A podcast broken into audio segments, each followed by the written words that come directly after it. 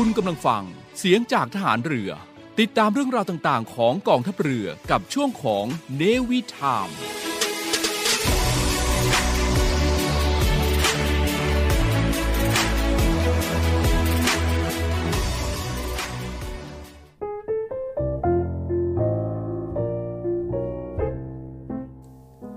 ผู้ที่จะรักษาความเป็นไทยได้ มั่นคงที่สุด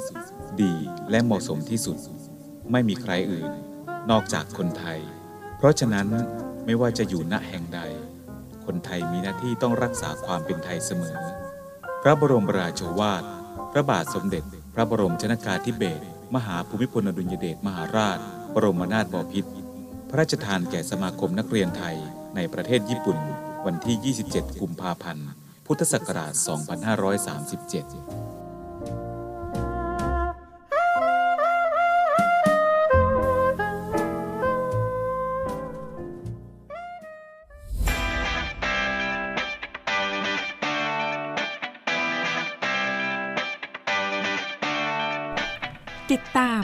เดตทุกเรื่องราว ทุกความเคลื่อนไหว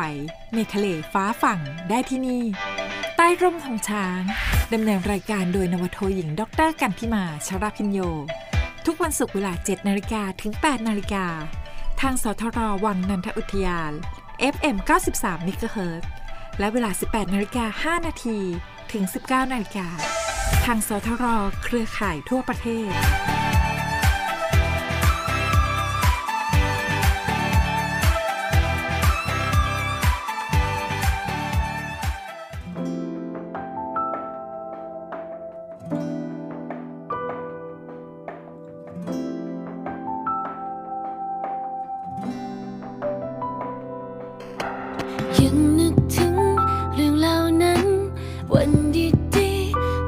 อ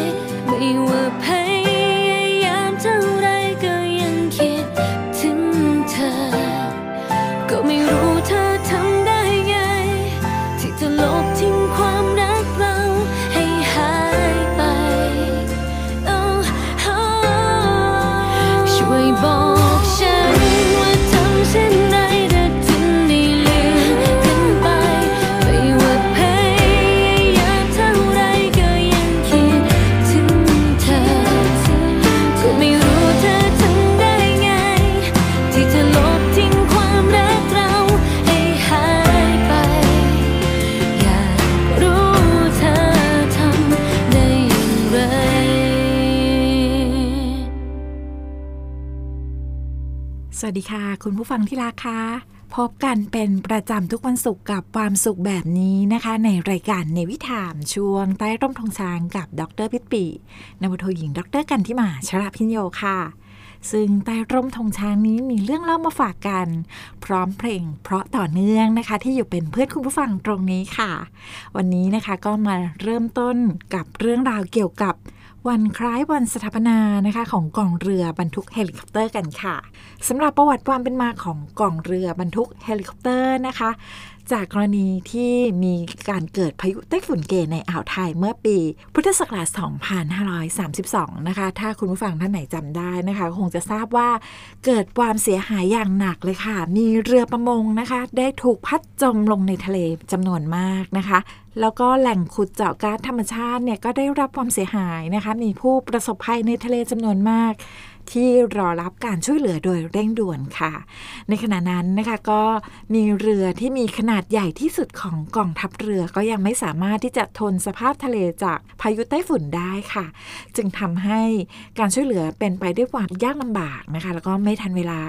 ซึ่งจากบทเรียนในครั้งนั้นค่ะกองทัพเรือนะคะ จึงได้พิจารณาทบทวนกำหนดความต้องการเรือที่มีขนาดใหญ่ พร้อมกับอุปกรณ์ที่ทันสมัยมีขีดความสามารถในการค้นหาแล้วก็ช่วยเหลือผู้ประสบภัยในทะเลได้อย่างรวดเร็ว แล้วก็ทันเหตุการณ์นะคะ รวมถึงมีเฮลิคอปเตอร์ประจำการบนเรือด้วยค่ะเพื่อเป็นการขยายพื้นที่การลาดตระเวนนะคะ แล้วก็ระยะเวลาในการปฏิบัติการในทะเล ได้เป็นเวลานานแล้วก็มีประสิทธิภาพดียิ่งขึ้นค่ะ ดังนั้นนะคะกองทัพเรือจึงได้ทำการศึกษาความเป็นไปได้นะคะ ในการจัดหาเรือบรรทุกเฮลิคอปเตอร์มาประจำการจากราชอาณาจักรสเปนค่ะ ซึ่งมีวิทยาการด้านการต่อเรือบรรทุกเครื่องบินขนาดเล็กนะคะ ที่มีหัวเรือเชิดขึ้น เพื่อใช้ในการปล่อยเครื่องบินขึ้นลงทางดิ่งแบบ AV-8 ค่ะ พร้อมกับเฮลิคอปเตอร์ปราบเรือดำน้ำนะคะ แบบ S70B นะคะ แล้วก็ระบบควบคุมบังคับบัญชาลักษณะเดียวกับเรือปรินซิเปเดอัสตูเรียสนะคะ ของกองทัพเรือแห่งราชอาณาจักรสเปนค่ะ ซึ่งใช้เป็นเรือบัญชาการของ Alpha Group นะคะ ซึ่งต่อมากระทรวงกลาโหมก็ได้อนุมัติให้จัดตั้ง กองเรือบรรทุกเฮลิคอปเตอร์ขึ้นเมื่อวันที่ 11 มีนาคม ปีพุทธศักราช 2535 นั่นเองค่ะ เพื่อเป็นการจัดหน่วยนะคะสำหรับรองรับการเข้าประจำการของเรือบรรทุกเฮลิคอปเตอร์ในเวลาต่อมาค่ะ ดังนั้นนะคะก็ได้ถือเอาวันดังกล่าวเนี่ยแหละค่ะเป็นวันสถาปนากองเรือบรรทุกเฮลิคอปเตอร์ค่ะ สำหรับตลอดระยะเวลา 25 ปีที่ผ่านมานะคะ ตั้งแต่เรือหลวงจักรีนฤเบศรได้เดินทางกลับถึงประเทศไทยค่ะ ในวันที่ 10 สิงหาคม พุทธศักราช 2540 นะคะ กองเรือบรรทุกเฮลิคอปเตอร์ก็ออกปฏิบัติภารกิจโดยเรือหลวงจักรีนฤเบศรค่ะ ได้เดินทางนะคะไปช่วยผู้ป่วยที่ประสบภัยค่ะ เนื่องจากพายุน้ำท่วมแล้วก็คลื่นสึนามินะคะ ด้วยการเป็นครัวทะเลสนับสนุนอาหารสำเร็จรูป แก่ประชาชนผู้ประสบภัยนะคะยามที่มีสาธารณภัยเกิดขึ้นในทะเลแล้วก็ชายฝั่งค่ะ รวมทั้งยังเป็นโรงพยาบาลเคลื่อนที่ขนาดใหญ่อีกด้วยนะคะ พร้อมทั้งแพทย์พยาบาลนะคะ ที่เคลื่อนย้ายไปสนับสนุนการรักษาพยาบาลอย่างรวดเร็ว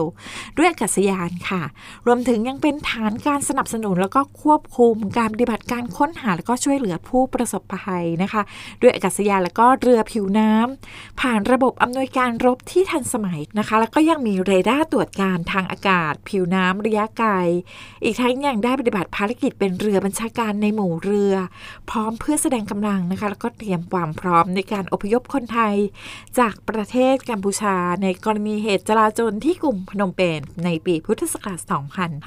2546 อีกด้วยค่ะ ซึ่งในรอบปีที่ผ่านมานะคะก็นับว่ากองเรือบรรทุกเฮลิคอปเตอร์เนี่ยก็ได้มีการปฏิบัติงานที่สำคัญ เพื่อดำรงความพร้อมขององค์บุคคล องค์วัตถุแล้วก็องค์ยุทธวิธีค่ะ รวมถึงสนองตอบต่อนโยบายแล้วก็ภารกิจที่ผู้บังคับข้าพเจ้าได้มอบหมายไว้ด้วยนะคะ ค่ะนั่นก็คือเรื่องราวของวันคล้ายวันสถาปนาของกองเรือบรรทุกเฮลิคอปเตอร์นั่นเองค่ะ คุณผู้ฟัง ค่ะเดี๋ยวเราพักฟังสิ่งที่น่าสนใจ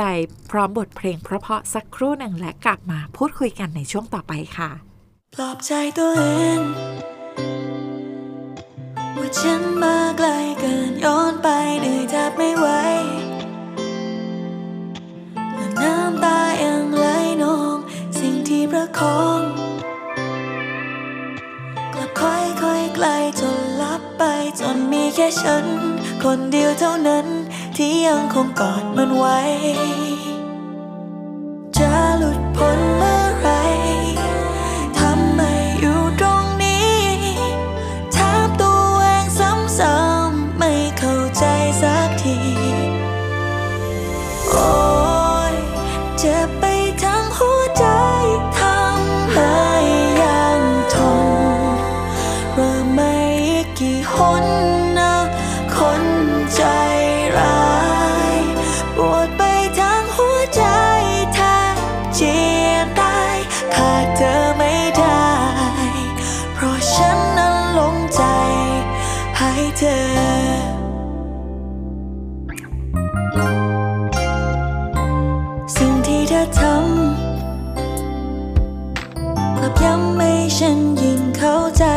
ไปทำไม อยากหนีให้ไกลสักที แต่เมื่อได้มองดวงดาวและเห็นว่ามันสวยดี ใจมันกลับคิดจะดีกว่าไหม ถ้ามีเธออยู่ตรงนี้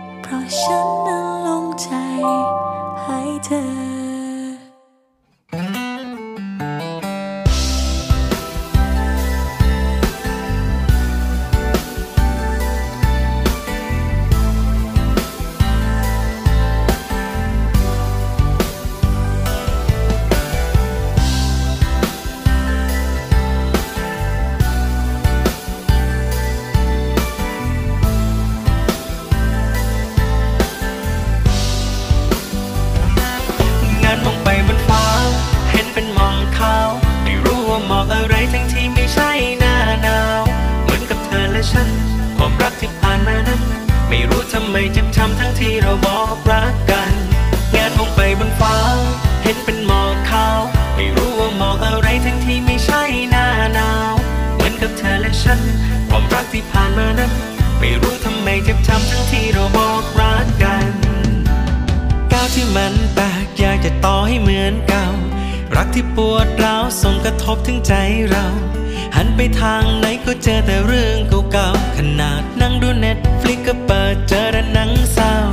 รักเรามันจืดเริ่มไม่หวานเหมันวันเก่า ใจมันแตกร้าวเพราะการ กระทำของสองเรา ช่อดอกไม้กลายเป็นมีดเล่มยาวทั้งทิ่มแทงทั้งกรีดใจทั้งสองเรา งานมองไปบนฟ้า เห็นเป็นหมอกขาว ไม่รู้ว่าหมอกอะไรทั้งที่ไม่ใช่หน้าหนาว เหมือนกับเธอและฉันความรักที่ผ่านมานั้น ไม่รู้ทำไมเจ็บช้ำทั้งที่เราบอกรักกัน งานมองไปบนฟ้า เห็นเป็นหมอกขาว ไม่รู้ว่าหมอกอะไรทั้งที่ไม่ใช่หน้าหนาว เหมือนกับเธอและฉัน รักที่ผ่านมานั้น ไม่รู้ทำไมเจ็บช้ำทั้งที่เราบอกรักกัน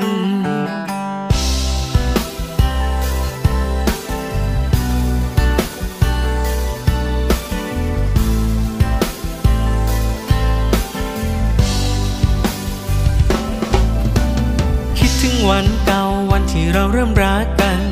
วาเลนไทน์ทุกปีต้องมีดอกไม้ให้กันทั้งบอก รักทั้งคิดถึงนั้นมีกันทุกวัน เสียดายเวลาดีๆที่ผ่านมาด้วยกันก้าวที่มันแตกอยากจะต่อให้เหมือนเก่ารักที่ปวดร้าวส่งกระทบถึงใจเราช่อดอกไม้กลายเป็นมีดเล่มยาวทั้งทิ่มแทงทั้งกรีดใจทั้งสองเรา งานมองไปบนฟ้า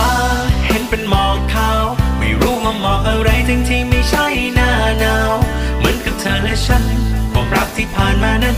ไม่รู้ทำไมเจ็บช้ำทั้งที่เราบอกรัก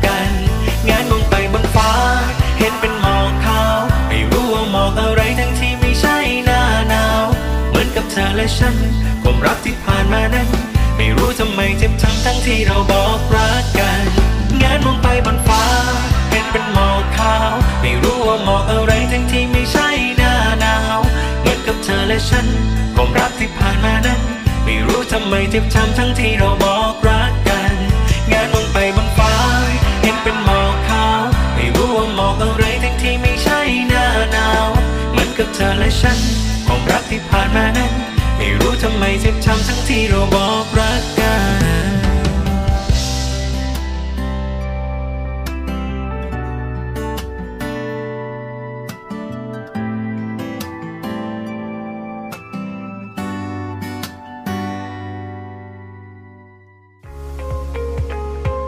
พบกับอีกหนึ่งช่องทาง ในการติดตามรับฟังสถานีวิทยุในเครือข่ายเสียงจากทหารเรือทั้ง 15 สถานี 21 ความถี่ ผ่านแอปพลิเคชันเสียงจากทหารเรือ ในโทรศัพท์มือถือระบบ Android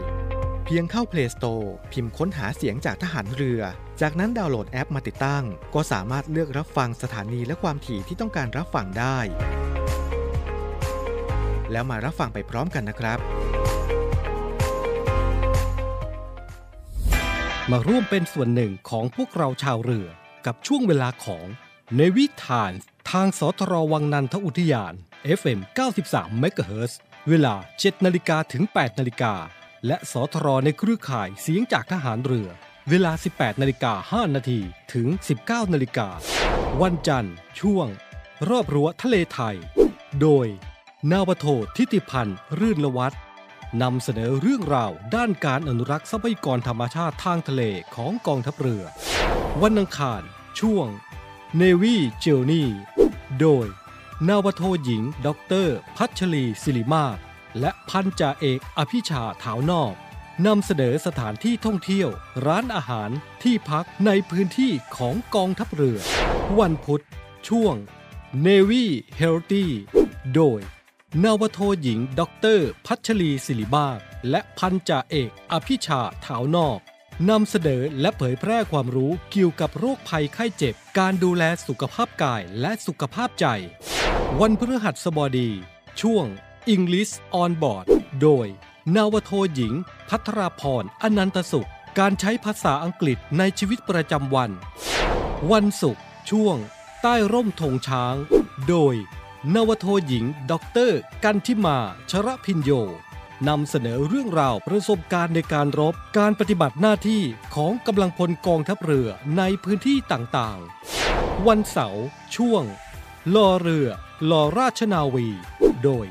นวโทหญิงมัทุศรเลิศพาณิชย์นวตรีสุทธิชัยธรรมชาติ และเรือโทหญิงพุทธรักษาโรคารักษ์ นำเสนอข้อกฎหมายที่น่าสนใจที่เกี่ยวข้องกับการปฏิบัติงานและภารกิจของกองทัพเรือ วันอาทิตย์ ช่วงเนวีวาไรตี้โดย พันจาตรี ปรัชญาธรรมโชตและจาโทหญิง ไหมแพรศิริสารนำเสนอบทเพลงทหารเรือ เกร็ดความรู้เกี่ยวกับดนตรี เพลงไทย เพลงสากล เพลงเก่า สัมภาษณ์นักร้องผู้ที่มีความรู้เกี่ยวกับดนตรีไทย ทุกเรื่องราวของพวกเราชาวเรือ น้ำ ฟ้า ฝั่ง ในวิถาน แล้วพบกันครับ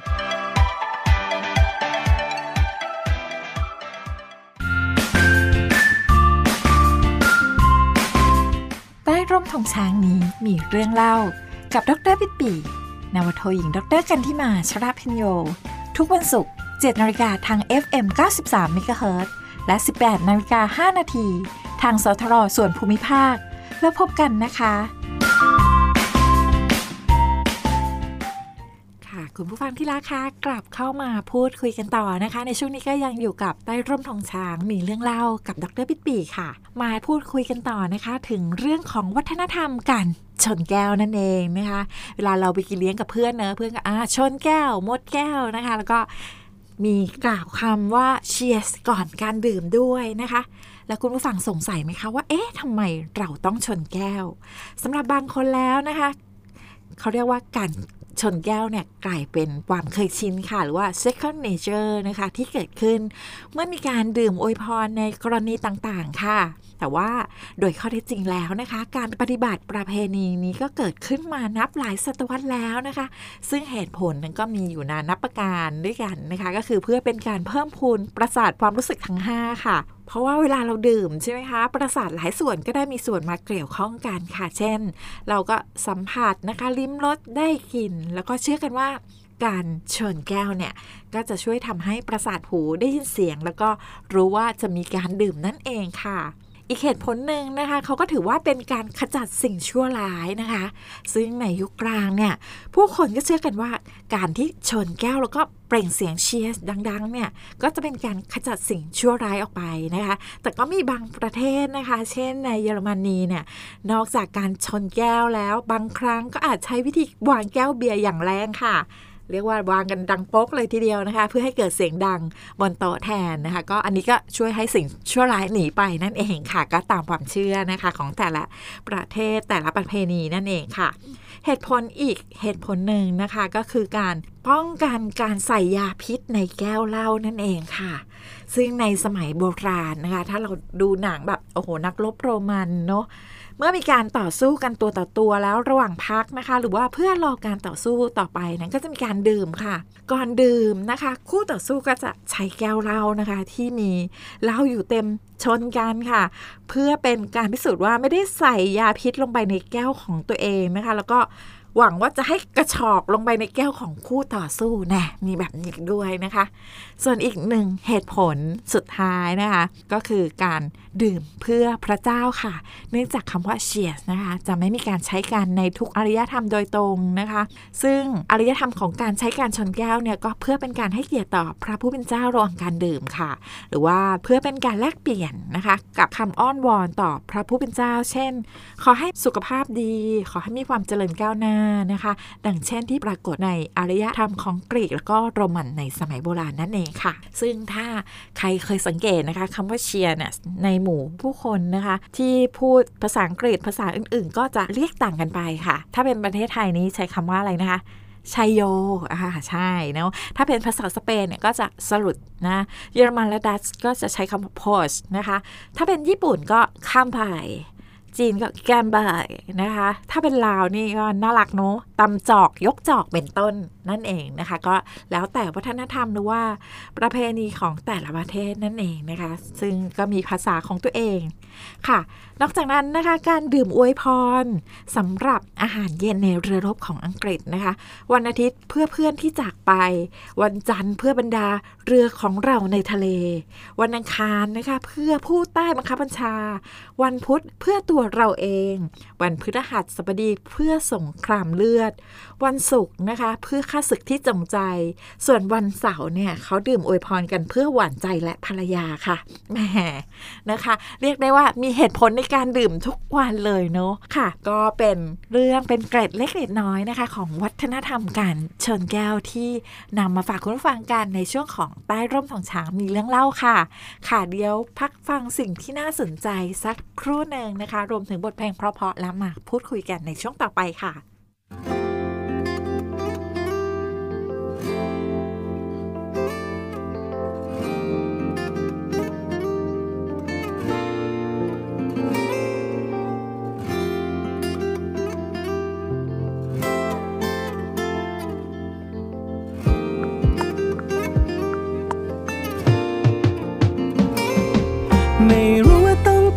ามกลางหมู่ดอกไม้ มากมายขนาดไหนเธอจึงได้ครอบครอง รอยยิ้มที่สวยงามขนาดนี้อู้ทำไม่รักใครไม่ได้อีกเลย วินาทีที่เธอเจอกับฉันมันทำทำให้ความนื่อยได้สลาย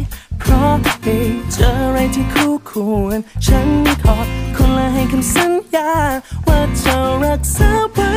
ฉันไม่ต้องการใครอีกดวงดาวทั้งฟ้าต้องเสียใจและ ไม่มีสิ่งไหนสวยงามต่อไปจากที่โลกนี้มีคนอย่างเธอและฉันคือ โชคดี เมื่ออ่านความหมายทุกคำกวี ไม่มีบทไหนงดงามอีกแล้วจาที่โลกนี้ยังมีชื่อเธอได้โปรดให้ฉันเป็นคนสุดท้ายได้ไหม เธอคือชีวิตและลมหายใจ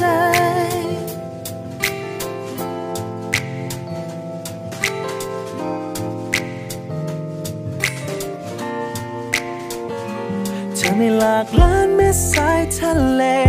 อยู่บนร่างกายเมื่อมองในตาของเธอ จะมองรุ้งพรางพราและคนพบเพลงหนึ่งที่เพราะที่สุดเมื่อเธอได้พูดออกมาอู้ดีใจเหลือเการที่ไม่บังเอิญหรือว่า ไปความเหนียวได้สลาย เพราะได้เจออะไรที่คู่ควร ฉันขอบคุณและให้คำสัญญา ว่าจะรักษาไว้ ฉันไม่ต้องการใครอีกดวงดาวทั้งฟ้าต้องเสียใจและ ไม่มีสิ่งไหนสวยงามต่อไปจากที่โลกนี้มีคนอย่างเธอ และฉันคือคนโชคดี เมื่ออ่านความหมายทุกคำกวี ไม่มีบทไหนงดงามอีกแล้วจากที่โลกนี้ยังมีชื่อเธอได้โปรดให้ฉันเป็นคนสุดท้ายได้ไหม เธอคือชีวิตและลมหายใจ สุดท้ายเธอก็มาทิ้งฉันไป มันเหมือนไม่มีความหมายกับเธอ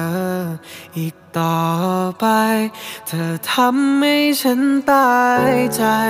เธอทำให้ฉันไว้ใจ กับเธอ แค่ไหน ก็เพราะว่าเธอมีเขาเข้ามา ที่เข้ามาเปลี่ยนชีวิตของเธอ กับฉัน สุดท้ายคือต้องยอมปล่อย ปล่อยเธอโดยที่ยังรัก เธออยู่ทั้งใจ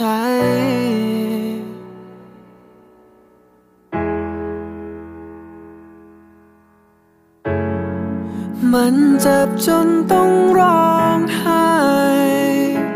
เพราะหัวใจแบกรับไม่ไหว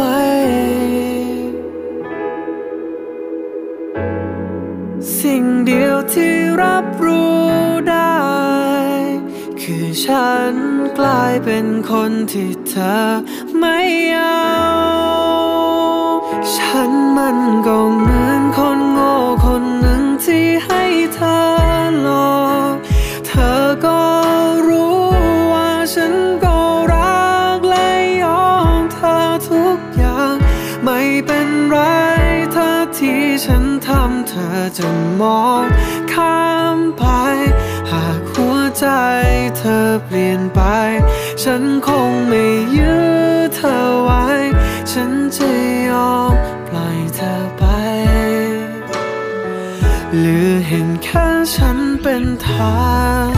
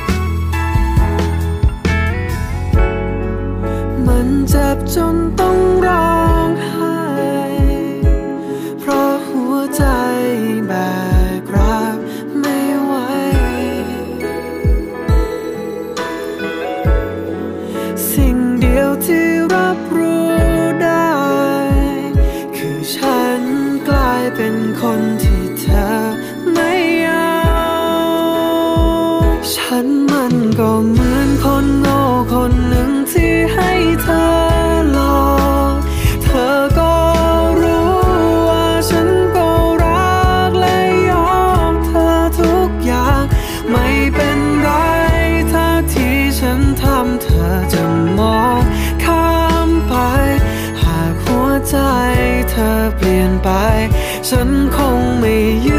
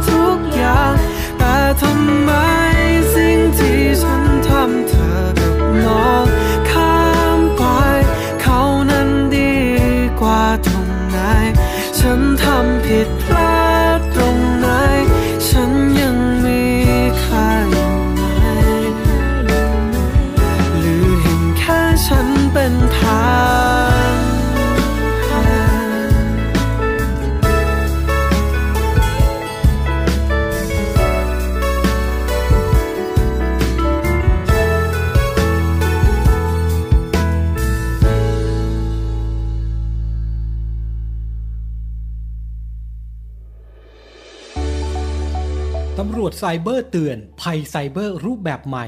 ระหว่างแอปช้อปปิ้งแชร์ลูกโซ่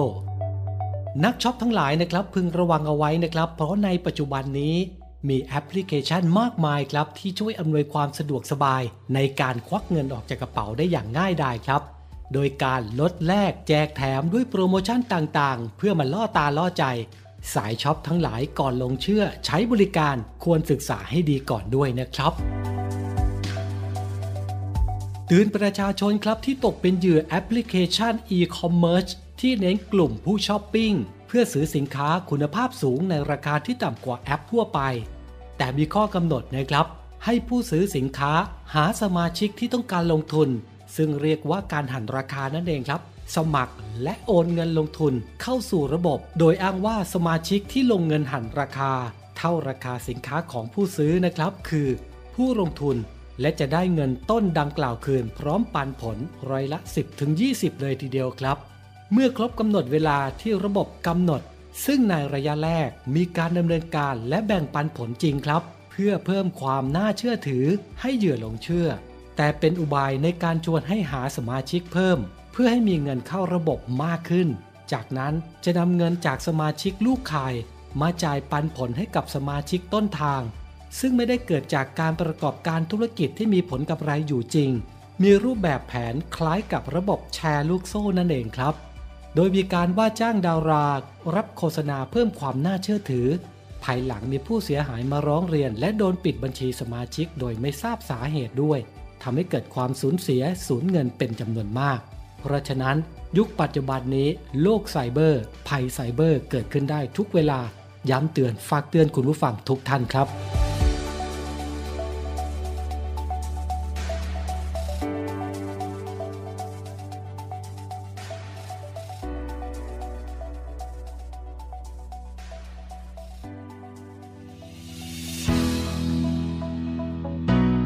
เรือเตรียมความพร้อมโรงพยาบาลสนาม รับมือการแพร่ระบาดโควิดสายพันธุ์โอมิครอน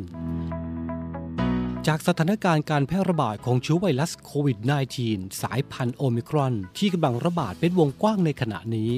พลเรือเอกสมประสงค์เนินสมัยผู้บัญชาการทหารเรือ ได้สั่งการให้หน่วยต่างๆ ของกองทัพเรือที่เกี่ยวข้องดำเนินการเตรียมความพร้อมของโรงพยาบาล สถานพยาบาล โรงพยาบาลสนาม เพื่อรองรับการแพร่ระบาดดังนี้ 1. ให้โรงพยาบาลสมเด็จพระปิ่นเกล้าและโรงพยาบาลสมเด็จพระนางเจ้าสิริกิติ์กรมแพทย์ทหารเรือ เป็นโรงพยาบาลหลักสามารถให้บริการตรวจทางห้องปฏิบัติการ มีหอผู้ป่วยวิกฤต ห้องแรงดันลบ หอผู้ป่วยรวม และห้องแยกมีขีดความสามารถในการตรวจวินิจฉัย และให้การรักษาตั้งแต่อาการเล็กน้อยจนถึงขั้นวิกฤต 2. จัดตั้งโรงพยาบาลสนามของกองทัพเรือใน 3 แห่ง ซึ่งสามารถรองรับผู้ป่วยได้รวม 1,109 เตียง ประกอบด้วย 1. โรงพยาบาลสนาม ศูนย์การฝึกหน่วยบัญชาการต่อสู้อากาศยานและรักษาฝั่ง เกล็ดแก้วอำเภอสัตหีบ จังหวัดชนบุรี จำนวน 544 เตียง 2. โรงพยาบาลสนาม ค่ายพระมหาเจษฎาราชเจ้า หน่วยบัญชาการนาวิกโยธิน อำเภอสัตหีบ จังหวัดชนบุรี จำนวน 180 เตียง 3. โรงพยาบาลสนาม สนามฝึกกองทัพเรือ หมายเลข 16 บ้านจันทเคลม จังหวัดจันทบุรี จำนวน 385 เตียง โรงพยาบาลสนามของกองทัพเรือทั้ง 3 พื้นที่อยู่ภายใต้การบริหารจัดการ และกำกับดูแลของหน่วยงานสาธารณสุขจังหวัดในแต่ละพื้นที่ ทั้งนี้ผู้บัญชาการทหารเรือ เน้นย้ำให้ข้าราชการกองทัพเรือ เพิ่มความระมัดระวัง ทั้งแก่ตนเอง และสมาชิกในครอบครัวในช่วงสถานการณ์โควิด -19 โดยการปฏิบัติตามมาตรการป้องกันโรคระบาดตามที่รัฐบาลกำหนด และมาตรการที่กองทัพเรือได้สั่งการ เพื่อเป็นการเตรียมความพร้อมในการรับสถานการณ์ การแพร่ระบาดของโรคติดเชื้อไวรัสโควิด -19 ระลอกใหม่ รวมใจพัก รักชาติ ราชศรัทธา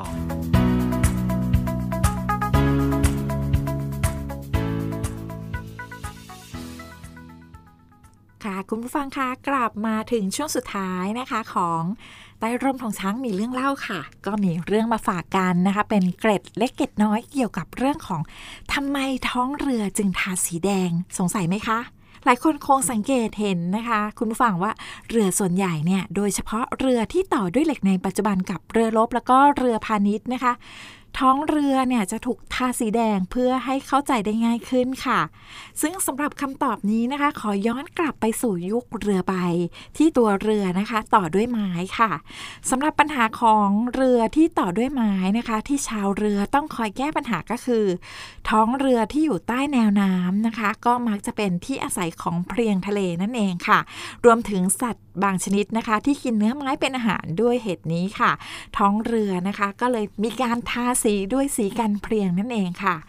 ซึ่งสีดังกล่าวนะคะ ก็จะมีส่วนผสมของทองแดงหรือว่าทองแดงออกไซด์นะคะ ที่ทำหน้าที่เป็นสารฆ่าหรือว่ายับยั้งการเติบโตของสัตว์ทะเล หรือว่าเพียงทะเลนั่นเองค่ะ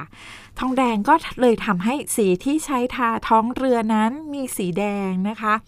ซึ่งการทาสีกันเพลียงเนี่ยช่วยทำให้ท้องเรือสะอาดปลอดจากสัตว์น้ำดังกล่าว แล้วก็เป็นการช่วยไม่ให้เรือเพิ่มน้ำหนักโดยไม่จำเป็นด้วยค่ะ และแม้ว่าปัจจุบันนะคะ สารฆ่าหรือว่ายับยั้งการเติบโตของสัตว์น้ำที่ไม่พึงประสงค์เนี่ยก็จะสามารถผสมกับสีกันเพลียงสีใดๆก็ได้ แต่ว่าชาวเรือเขาก็มักจะยึดติดกับประเพณีดั้งเดิมก็คือสีแดงนั่นเองค่ะ เรียกว่าสีอื่นไม่ถูกใจละ ฉันเอาสีแดงดีกว่านะคะ นอกจากนั้นนะคะ นอกเหนือจากสีแดงแล้วนะคะ สีแดงก็ยังเป็นที่ช่วยสังเกตภาระโหลดของสินค้านะคะ ที่บรรทุกในเรือได้ดีกว่าสีอื่นอีกด้วยนะคะ หากเรือนั้นบรรทุกมากๆนะคะ เรือก็จะยิ่งจมลงในน้ำมากขึ้น ด้วยเหตุนี้ค่ะเราก็จะเห็นตัวเลขนะคะ ในแนวตั้งบนทั้งสองข้างของตัวเรือนั่นเองค่ะ ก่อนที่จะมาพัฒนาเป็นสีแดงกันเพลียงในราชนาวีอังกฤษค่ะ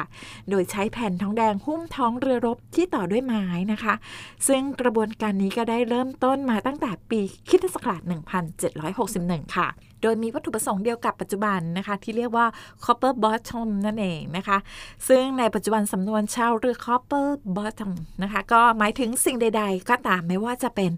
วัตถุหรือว่าความคิด หรือว่าเป็นสิ่งที่น่าเชื่อถือได้ ไม่น่าจะล้มเหลวนะคะ หรือว่าในทางธุรกิจก็เอามาใช้นะคะ ว่าหมายถึงการร่วมทุนแผนหรือว่า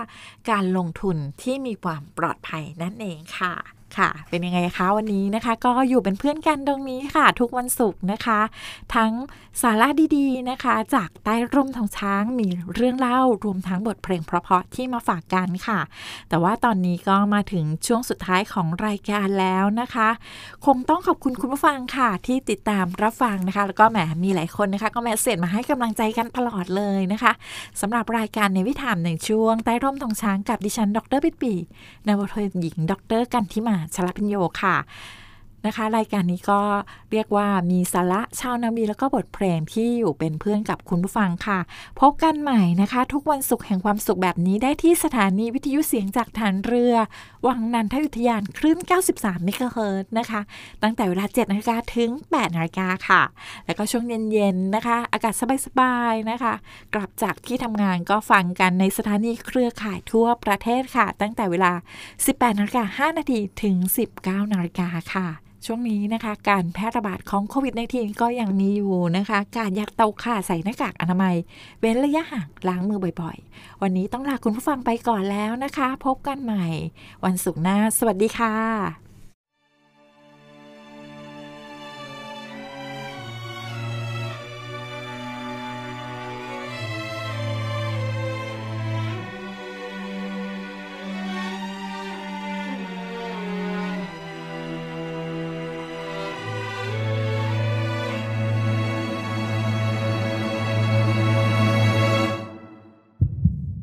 บางทีเธอจะยอมใจเย็นๆและฟังฉันสักหน่อย บางวันที่ไม่เจอทำให้เธอต้องเงียบเหงาบ่อยๆ ไม่จริงไม่เลยยังไม่เคยจะไปหาใครๆที่อย่าไปคิดอะไร ก็อยากให้รู้เอาไว้ ก่อนนั้นเธอจะทำทำอะไรเธอใจถึงสปอร์ตอนนี้เธอจะทำทำอะไรฉันใจ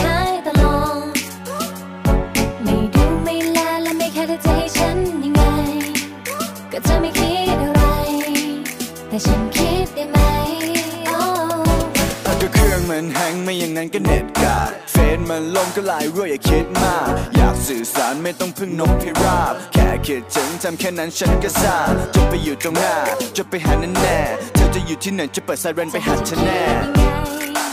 แค่คิดถึงฉันเอาไว้ ไม่ได้อยากถามแต่แค่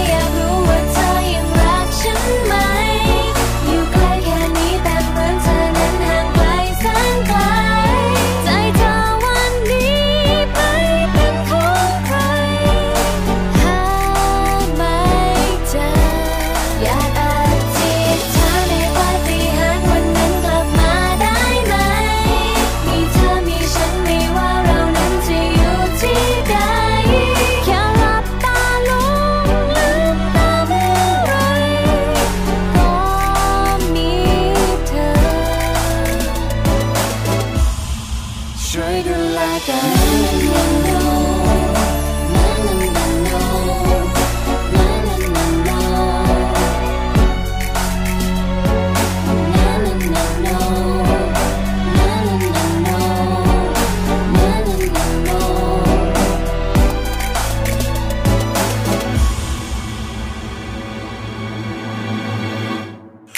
เธอยังเป็นเธอคนเดิมๆที่ชอบคิดไปเอ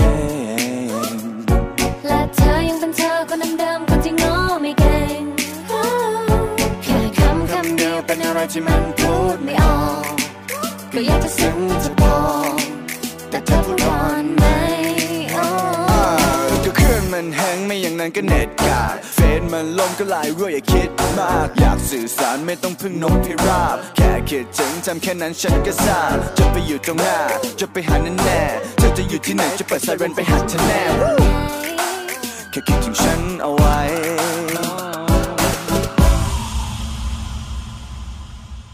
ไม่ได้อยาก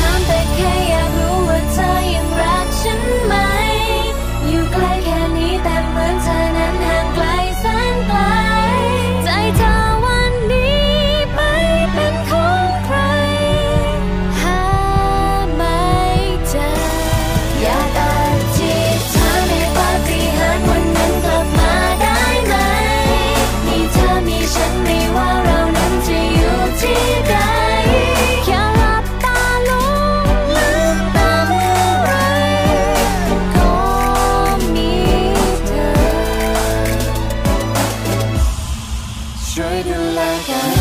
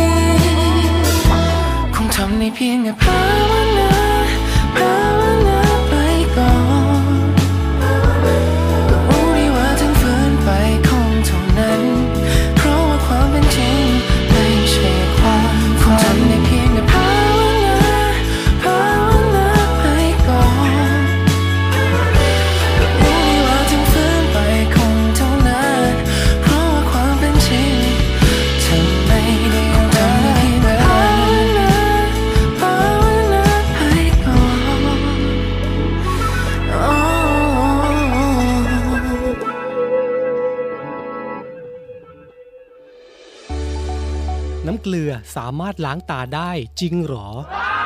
บนสังคมออนไลน์นะครับมีการแชร์ข้อความว่าน้ำเกลือสามารถใช้ล้างตาได้ ข้อเท็จจริงในเรื่องนี้เป็นอย่างไรติดตามได้ครับ น้ำเกลือสามารถใช้ล้างตาได้แบบที่เขาแชร์กันนี้จริงเหรอ จริงครับ น้ำเกลือที่มีการใช้ทางการแพทย์นะครับก็คือเป็นน้ำเกลือที่มีความเข้มข้นของเกลืออยู่ในน้ำที่ผ่านการสเตอริไลซ์แล้ว 0.9%ครับซึ่งใช้อยู่ในโรงพยาบาลทั่วไป แล้วก็ตามร้านขายยาก็มีขายครับ อันนี้มีความปลอดภัยกับดวงตา ถ้ามีความสะอาดเพียงพอ และมีความเข้มข้นที่ถูกต้องนะครับ หากใช้น้ำเกลือที่มีความเข้มข้นสูง จะมีผลกระทบยังไงบ้าง น้ำเกลือนะครับที่ใช้กันอยู่มีความเข้มข้น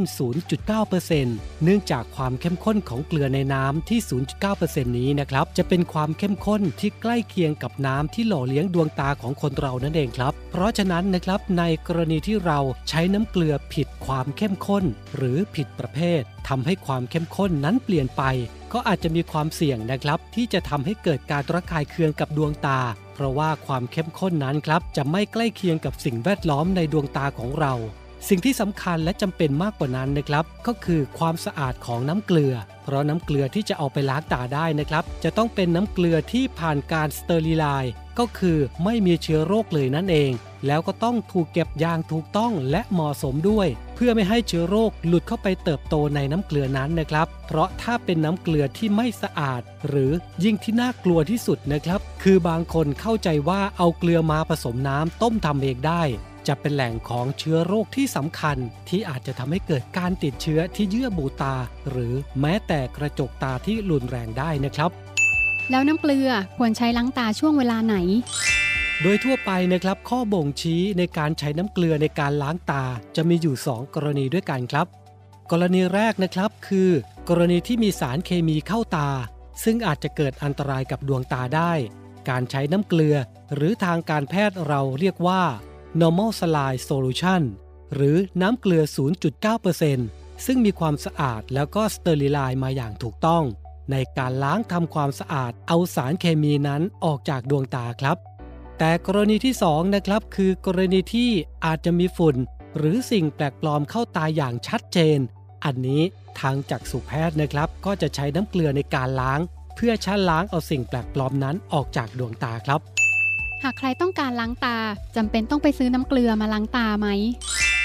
โดยทั่วไปแล้วนะครับจากสุแพทย์มักไม่ค่อยนิยมแนะนำให้คนไข้ใช้ แม้แต่น้ำยาล้างตาครับเพราะว่าโดยทั่วไปดวงตาของคนเรานะครับจะมีกลไกทางธรรมชาติอยู่แล้ว ถ้าเรารู้สึกว่าวันนี้เราไปเจอสิ่งแปลกปลอมที่มีฝุ่นเยอะ หรือแม้แต่มีฝุ่นปลิวเข้าตาจริงนะครับ ข้อแนะนำก็คือ เราอย่าเริ่มด้วยการขยี้ตา ราะว่าการที่เราเอามือไปขยี้ตานะครับ มันจะทำให้ตัวสิ่งแปลกปลอม หรือฝุ่นไปฝังอยู่บนเนื้อกระจกตาดำซึ่งมีลักษณะคล้ายขนมวุ้นนะครับ เพราะฉะนั้นนะครับ ถ้ามีของแข็งวางอยู่บนผิวกระจกตาดำที่เรากระพริบตาแล้ว แล้วก็น้ำหล่อลื่นในลูกตาจะช่วยล้างออกไปได้ มันจะหลุดออกไปเองครับ แต่ถ้าเราเริ่มด้วยการเอามือไปขยี้หรือไปกด จะทำให้สิ่งแปลกปลอมเหล่านั้น ฝังเข้าไปในเนื้อของกระจกตาดำได้ ก็จะทำให้การที่เราจะเอาออกหรือกระพริบตาออกเอง ก็จะเกิดขึ้นได้ยากมากขึ้นครับ เพราะฉะนั้นแล้วนะครับโดยกลไกโดยธรรมชาติของดวงตามนุษย์ครับ ถ้ารู้สึกว่ามีฝุ่นเข้าตา แนะนำอย่าขยี้ตา และให้หยุดหลับตากระพริบตาบ่อยๆ น้ำหล่อเลี้ยงในลูกตา ซึ่งจะไหลออกมาเองโดยอัตโนมัติ จะช่วยล้างฝุ่นนั้นออกไปได้ แล้วถ้าเราสังเกตดูดีๆ จะเห็นว่าถ้าวันไหนนะครับเราไปอยู่ในสิ่งแวดล้อมที่มีฝุ่นค่อนข้างเยอะ นอกจากที่มีการกระพริบตาตลอดเวลา มีน้ำล้างตาตลอดเวลาแล้วนะครับ เวลาเรานอนนะครับจะเป็นช่วงเวลาที่ร่างกายจะขับฝุ่นแปลกปลอมออกมาให้ ตื่นเช้ามานะครับ เราก็จะรู้สึกว่าวันนั้นจะมีขี้ตาเป็นขาวๆเป็นก้อนๆเยอะขึ้นนะครับ ก็คือฝุ่นที่อยู่ในดวงตาของคนเรา ซึ่งธรรมชาตินะครับช่วยกำจัดออกเอง โดยไม่จำเป็นต้องเอาน้ำเกลือมาล้างตานะครับหรือในบางคนนะครับที่รู้สึกว่าฝืดตาไม่สบายตาเหมือนมีฝุ่นอยู่ในดวงตา ถ้ามีน้ำตาเทียม ซึ่งเป็นยาที่พิสูจน์แล้วนะครับว่า สามารถใช้กับดวงตาได้อย่างปลอดภัย ก็สามารถหยอดน้ำตาเทียมได้นะครับ โดยทั่วไปคงไม่ได้แนะนำให้ไปหาซื้อน้ำเกลือมา เพื่อที่จะล้างตาเป็นประจำครับ สรุปแล้วน้ำเกลือสามารถใช้ล้างตาได้แบบที่เขาแชร์กันนี้เป็นยังไง จริงครับ แต่ว่าต้องเป็นน้ำเกลือที่มีความเข้มข้นถูกต้องก็คือ 0.9% normal saline แล้วก็สะอาดสเตอริไลน์แล้ว และเก็บไว้อย่างถูกต้องถูกวิธีนะครับ เรื่องนี้สามารถแชร์ต่อได้ แต่ถ้าจะแชร์ต่อนะครับ ก็ควรมีคำแนะนำเพิ่มเติมว่า ควรเลือกที่จะใช้ในกรณีที่มีความจำเป็นนะครับ เช่น มีสารเคมีเข้าตาจริง ๆ หรือมีสิ่งแปลกปลอมเข้าตาอย่างชัดเจน ก็เป็นการปฐมพยาบาลเบื้องต้นนะครับ เรื่องนี้แชร์กันได้นะครับ หากได้รับอะไรมาอย่าเพิ่งแชร์ต่อ ควรตรวจสอบกับหน่วยงานที่น่าเชื่อถือได้ก่อนแชร์นะครับ